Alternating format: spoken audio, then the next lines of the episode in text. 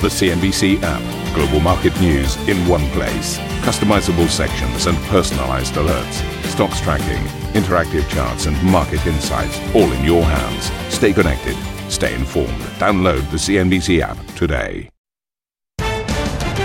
Welcome back to the second hour of Squawk Box. Your headlines. Markets are focusing on the European Central Bank today as Christine Lagarde, the president, is expected to commit to a July rate hike despite downgrading growth forecasts as inflation hits a record high.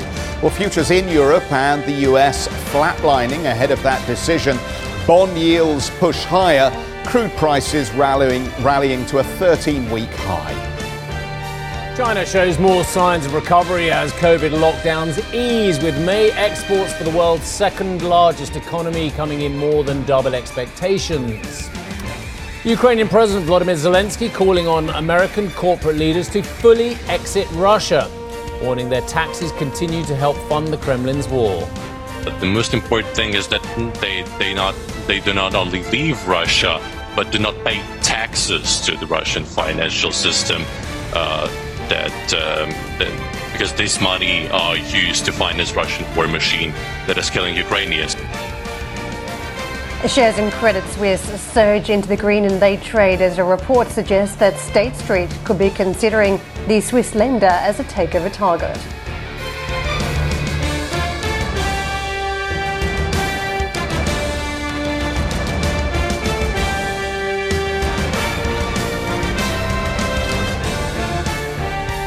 So the ECB is set to draw a line under years of stimulus at its meeting later today. Investors are eyeing an end to the asset purchase program as well as a roadmap for lifting interest rates from their record lows.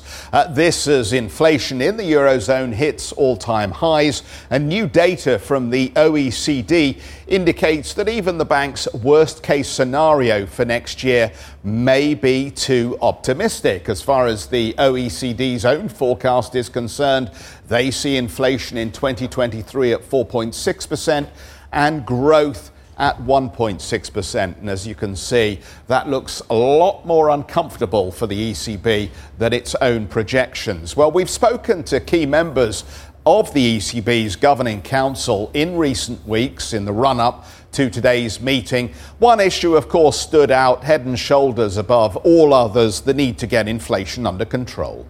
Our mandate is price stability. This is what we have to look at, uh, you know, and our, be totally sure that we will try to do our best to, to, to reduce inflation to our definition of price stability.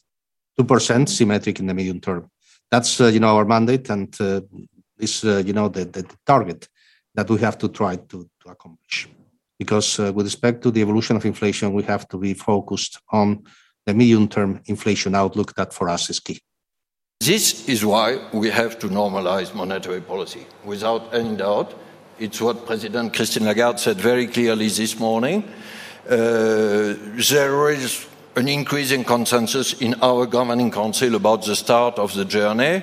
Let, let me say one word about our aim at the end of the journey, uh, at least in two years, 24, we will bring inflation back towards 2%. A lot of it is energy, a lot of it is due to negative supply shocks. We, are for the difficult, we stand for the difficult task to disentangle the couple of negative supply shocks we've had from also very strong demand. And we have to respond to demand side. The 33% you are mentioning is to a very large extent also a result of the negative supply shock. We know that that will be a temporary shock. There is not much we central bankers can do about energy price inflation, but you can and must hold us accountable for avoiding that that temporary bout of high inflation becomes entrenched.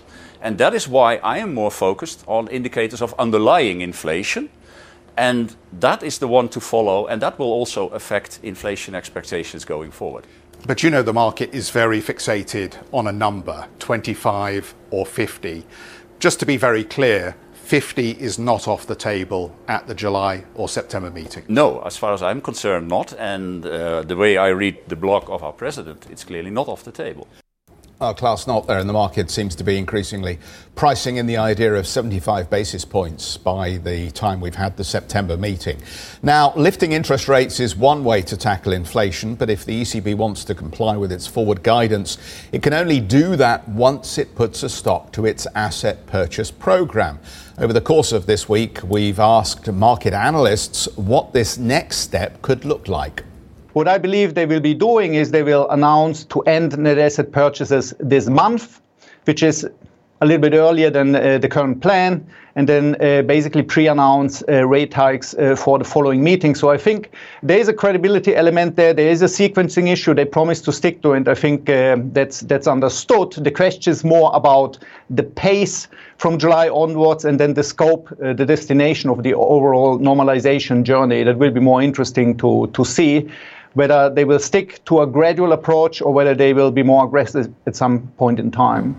Indeed, this is the, the tightrope that ECB is walking.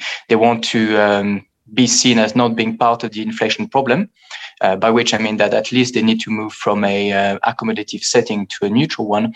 On the other hand, uh, there is some pretty, I'd say, daunting uh, growth prospects uh, for, for the Eurozone. And we don't really know uh, how long the ECB will be able to hike. So I think it, there is value in being prudent. Ideally, they would have hiked earlier. I think what we're seeing is, is a healthy adjustment. I, I think it's better that we're getting real rates and nominal rates out of these extraordinarily low uh, uh, levels, and especially here in Europe, where you know I think the ECB is trying to exit zero rate policy because it's not clear it was terribly effective. I think in the long term, that's a, that's a positive step that will create a healthier, more stable system. Well, there you go. There's a, a, roundup of various comments on what is anticipated. Let's get to Annette, who follows the ECB for us. And of course, this meeting is in Amsterdam today. Um, Annette, just uh, help us understand how Christine Lagarde negotiates some of the challenges in the messaging today. Well, it's an, it's actually probably not so easy today because clearly the, the camp of the hawks keeps on growing. So those who want to have tighter monetary policy as soon as possible, possible and most likely also a 50%, a 50 basis point uh, rate hike um, in July, and the others who want to have something for it, the doves. And uh, essentially, what is in the making, according to what I'm hearing, is some sort of program which could avoid fragmentation of the euro area, meaning uh, higher yields in the periphery, especially in Italy, but also in Spain and Portugal. So that is most likely the compromise for the doves. So we might get a faster tightening cycle with perhaps 75 uh, basis points priced in the markets being about right by September. But at the same time, there will be this new facility which could be uh, deployed to actually do yield targeting in uh, the periphery, which they, of course, would not call like that. So I guess any word on uh, more concern about the inflation trajectory will probably give more, yeah, uh, uh, sort of vindication for the um, assumption that there will be a 50 percent, 50 basis point rate hike as soon as July, whereas the majority of analysts do still, still think that July will see 25 basis point, and then we have the September 50 basis point hike possibility. So um, what speaks against it is the deterioration of the economic outlook. We have seen the OECD coming out yesterday with a sharp downward revision for economic growth for the euro area as well. And uh, today we are getting the new staff projections, as they call it. That's their forecast from the ECB for inflation and uh, GDP growth for the next three years, for this year, the next year, and 2024. And of course, the market will focus on the inflation print uh, for 2024 because that's the medium term outlook the ECB is targeting. And if that number should come in at 2%, which it never came before, then there should be uh, ample room for the ECB to tighten their monetary policy faster than expected. Some analysts like Mark Wall from Deutsche Bank is even believing that the um, ECB will, no, like, will embark on a harsh tightening cycle because inflation is not under control and there's a serious risk of de-anchoring of inflation expectations if you look at the market-based inflation expectation and that in the interest rate here in the euro area could actually rise to 1.5 to 2% by next year, which is about the neutral rate they are targeting. And if they want to get ahead of the curve, they need to raise their rates higher than this neutral rate, which is estimated at being around 1.5 to 2%. So, you know, loads of topics and probably quite a lot of disagreement in the governing council about the trajectory of monetary policy. But I think they're quite uh, on one page when it comes to the assessment that inflation is at risk of being entrenched in the system and there is a potential risk of actually de-anchoring of inflation expectations. Terrific. Annetta, thank you so much for that. Uh, and just to point out on a programming note, Julianna is uh, hosting Decision Time. That coverage starts at 13:30 Central European Time with the decision at 13:45 CET, Steve. Right. Um, you mentioned lumber and the precipitous decline we've seen thereof, and that is because of concerns about the US housing market where 30-year mortgage rates are, are significantly above 5% now as well, and on an average rate as well. So that's gone up. Housing permits have gone down, housing starts have gone down, existing home sales have gone down as well. So there are a lot of concerns there as well. And about mortgage applications coming off. That was the latest bit of data we had yesterday. That meant the real estate sector has declined in the uh, session yesterday, biggest declining sector for the week in all these subsectors, and that dragged down the Dow and the S&P, and even the Nasdaq was down seven tenths of one percent. And the Nasdaq still up to this moment, 0.6 of 1% for the week. We've got the daddy of data, the mummy of data, uh, coming out in the next uh, 24 hours. No, it's a little bit longer than actually, but anyway, coming out tomorrow. and that is the US CPI core figure. Oh, there'll be whoops with joy if it loses its six handle and just goes down to a mere 5.9. And there'll be whoops with joy about the, uh, uh, the coming off the top for the 8.3% down to 8.1%. The fact of the matter is, it's still going to be very heady and still going to create a headache for the Federal Reserve and the Treasuries as well. And there's a lot of comments coming out now, and we'll move on to the Treasuries, uh, about um, what happens next for the corporate bond market. It was a nice piece in. Uh, uh, in the, the pink sheet today, talking about the corporate bond market bets some hedge funds have made against corporate debt. Uh, the 10 year paper trading 302.89, uh, but as you can see from the five year all the way out to the 30 year as well, pretty flattish. 3.18 now is where we are seeing the 30 year paper. Uh, oil markets, interesting looking at the EIA data in terms of the drawdown. Uh, of gasoline, but the build-up of uh, oil inventories. There was a little bit of rumble yesterday about what were the ramifications of a fire at an LNG terminal as well, whether that meant they couldn't get enough natural gas in there as well. Natural gas uh, futures fell a little bit in session, but look at this 123.61 for Brent crude. And the news for the British consumer, if you're watching today, um, you are now paying, apparently, according to the Telegraph I just looked at, £100 to fill up your tank. Just digest that £100 to fill up your tank that you were spending 50, 60 pounds to fill up uh, not so long ago as well. And actually, as I was coming out of London, I did see yesterday, Jeffrey, uh, diesel. I saw a 192 print as well. I mean, yeah. some of these levels are just going up on a daily basis. Aren't we just so glad that Rishi Sunak uh, uh lessened the fuel duty? That was just a tiny drop in the ocean. Um, do you want to comment on that? Uh, not particularly. I mean, it, it, let's face it, it's, it's painful. We all know that to fill up the vehicle at the moment. Yeah. Uh, and difficult to reduce your miles if you need to commute to work. Yes, yes, to which there'll be a clamour from certain uh, people that you correspond regularly on Twitter saying, oh, buy electric, buy electric. But have you seen the price of uh, filling an electric vehicle as well? I mean, that's gone up a lot as well because we, we've seen across the energy complex prices rise. So it's not that straightforward at the moment. It's not that straightforward, and, and buying an electric car is not that cheap either at the moment, especially when we have the other issue about semiconductor shortages, keeping prices nice and high. Uh, European futures look like this. Uh, we are called, uh, yeah, significantly lower, I have to say. FTSE MIB down seven tenths, as indeed is the Xetra, as indeed is the 40. Uh, FTSE seen down six tenths of 1%. Karen Tso. Uh, Steve, let's talk a little bit more about pricing pressures because as inflation hovers uh, around record highs, fears of a 1970s style period of stagflation are beginning to mount. But Randy Kroszner from the Chicago Booth School of Business told CNBC that he doesn't think things will get that bad as long as central banks act fast. Let's take a listen in the late 1970s, early 1980s, when inflation was this high in, in the US and in other countries, inflation, uh, short-term interest rates were double digits. I mean, people are now renting garments over the Fed getting to 4% potentially, uh, and, uh, and the ECB getting into, you know, slightly positive territory. Um, if things if inflation expectations become unanchored and uh, central banks don't act expeditiously enough, not that you get to double digits, but you get to significantly higher rates, and then the economy tanks.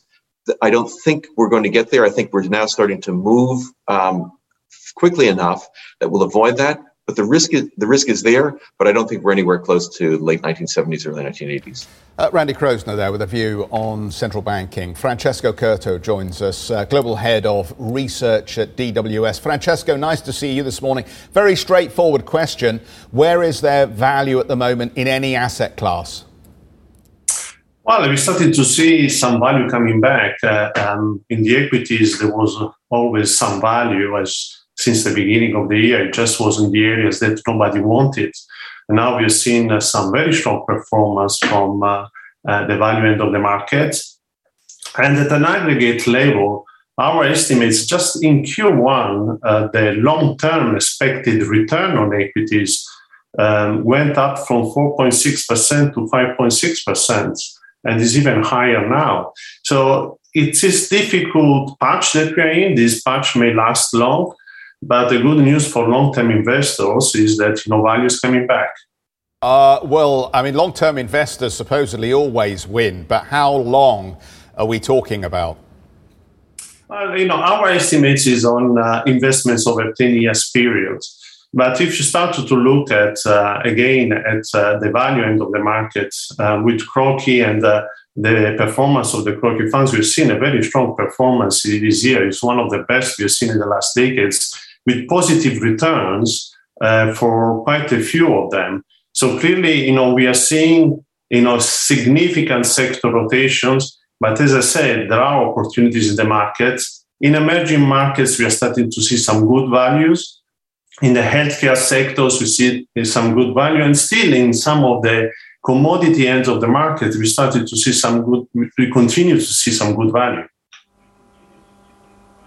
Francesco, it's Karen jumping in. I want to ask you about sentiment because I was talking to a, a, couple of bankers while I was away, and it just struck me that there's a very mixed sentiment as to whether we're going into recession or some sort of downturn, or whether we're going to be okay here. And that's even inside some banks, not even one bank versus another rival bank. Can you just talk about that mixed sentiment out there? Uh, you know, the sentiment is justified. Um, let's not forget, you know, that um, last year, according to our uh, to our measures, the markets was the most expensive it had been, uh, you know, for the last 20 years.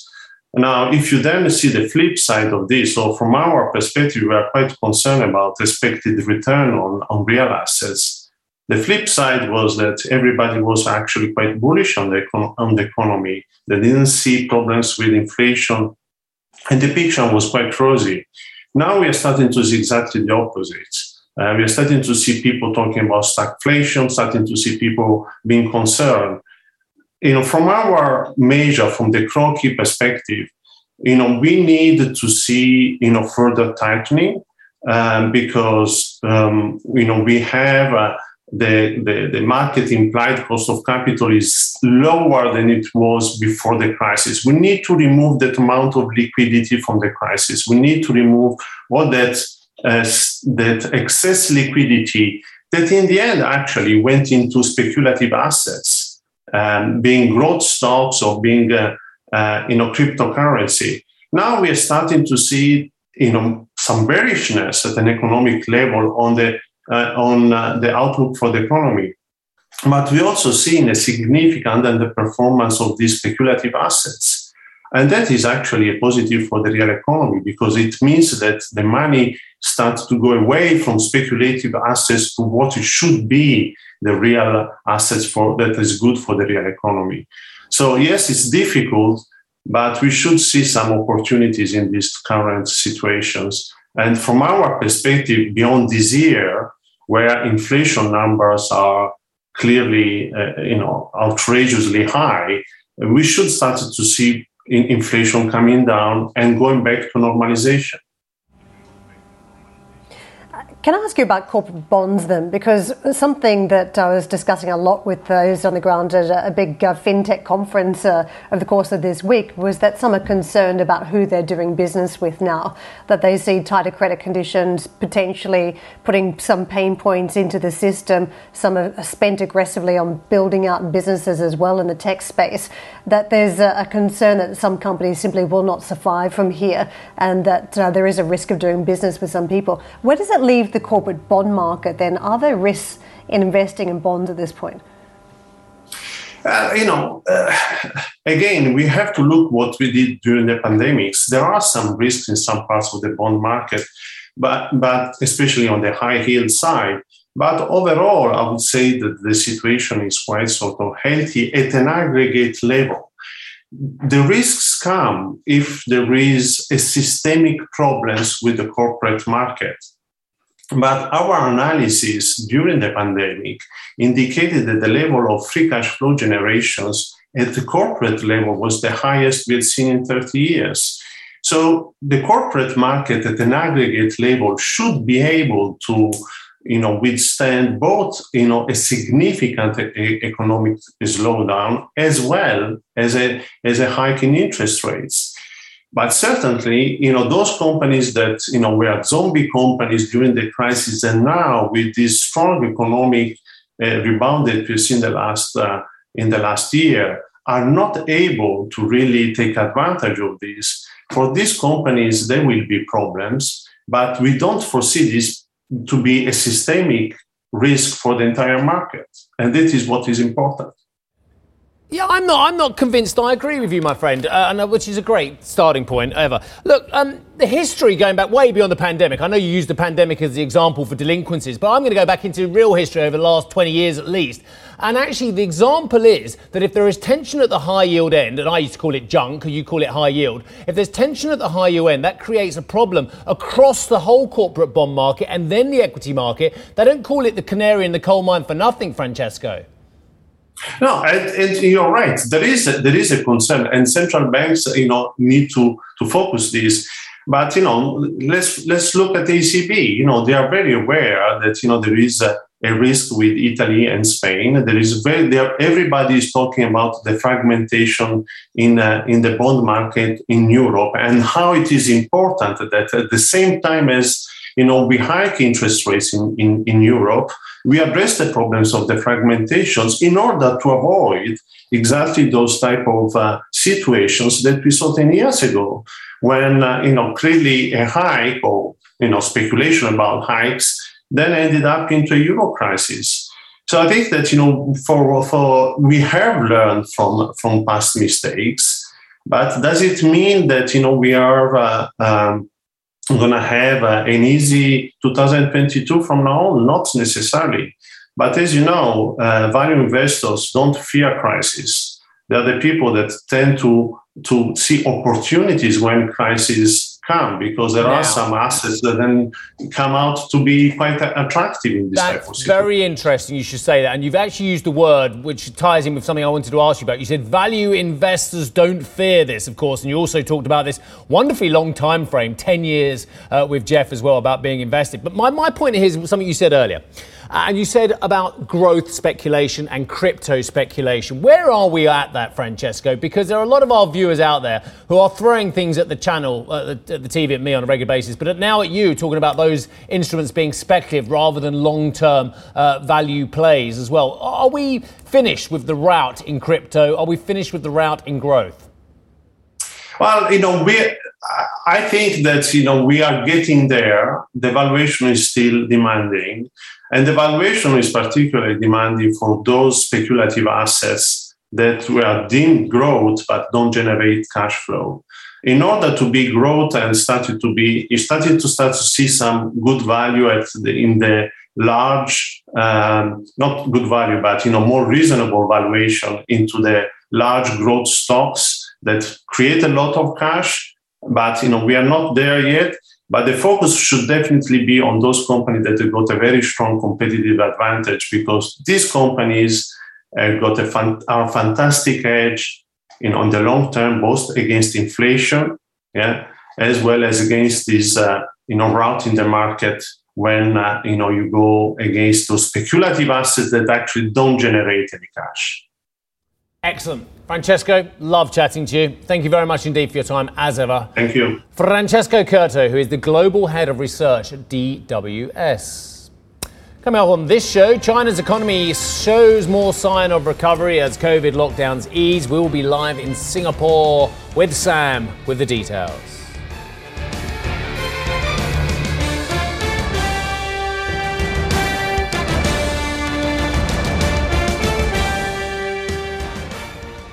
Ambition to me is about doing better. I think ambition creates a pathway. The Best advice I can give someone starting off a career is don't have a career, have lots of careers, try loads of different things. Talk to people and put your ambition out there. I don't feel that I've hit peak ambition because it's a learning journey. CNBC is where ambition meets opportunity. What does living ambitiously mean to you? Hear it from our CNBC anchors, reporters, and global business leaders on CNBC.com.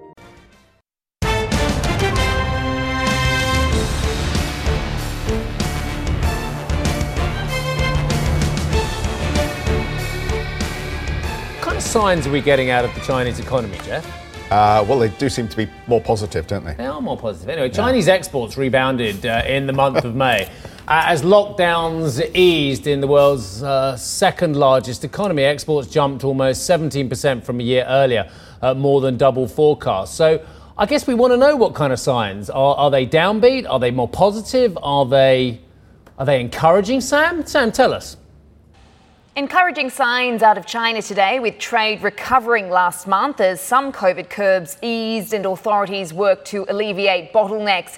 Exports blew past expectations, returning to double digits and growing at the fastest pace since January. A sign demand for goods out of China is still strong. Helping shipments, official data showed container throughput at the world's biggest port over in Shanghai returned to 95% capacity in May. Factories also got production lines back up and running after lockdowns. Tesla started ramping things up at the end of the month after some setbacks. But imports also beat expectations, growing for the first time in three months as some restrictions were relaxed and domestic demand picked up. That all brought the trade surplus to $78.7 billion, widening from $51 billion in April. But if you look into the hood, authorities are still flagging uncertainties, warning exporters and importers face risks from rising commodity prices and the war in Ukraine, while rolling out more stimulus measures to help boost trade. There are also questions about how sustainable the reopenings are after Shanghai announced it's locking down parts of the city again to carry out testing, which perhaps highlights the challenges in stabilizing growth while sticking with COVID zero. Thank you for listening to Squawk Box Europe Express. For more market moving news, you can head to CNBC.com. Or join us again on the show with Geoff Cutmore, Steve Sedgwick, and Karen Tso, weekdays on CNBC.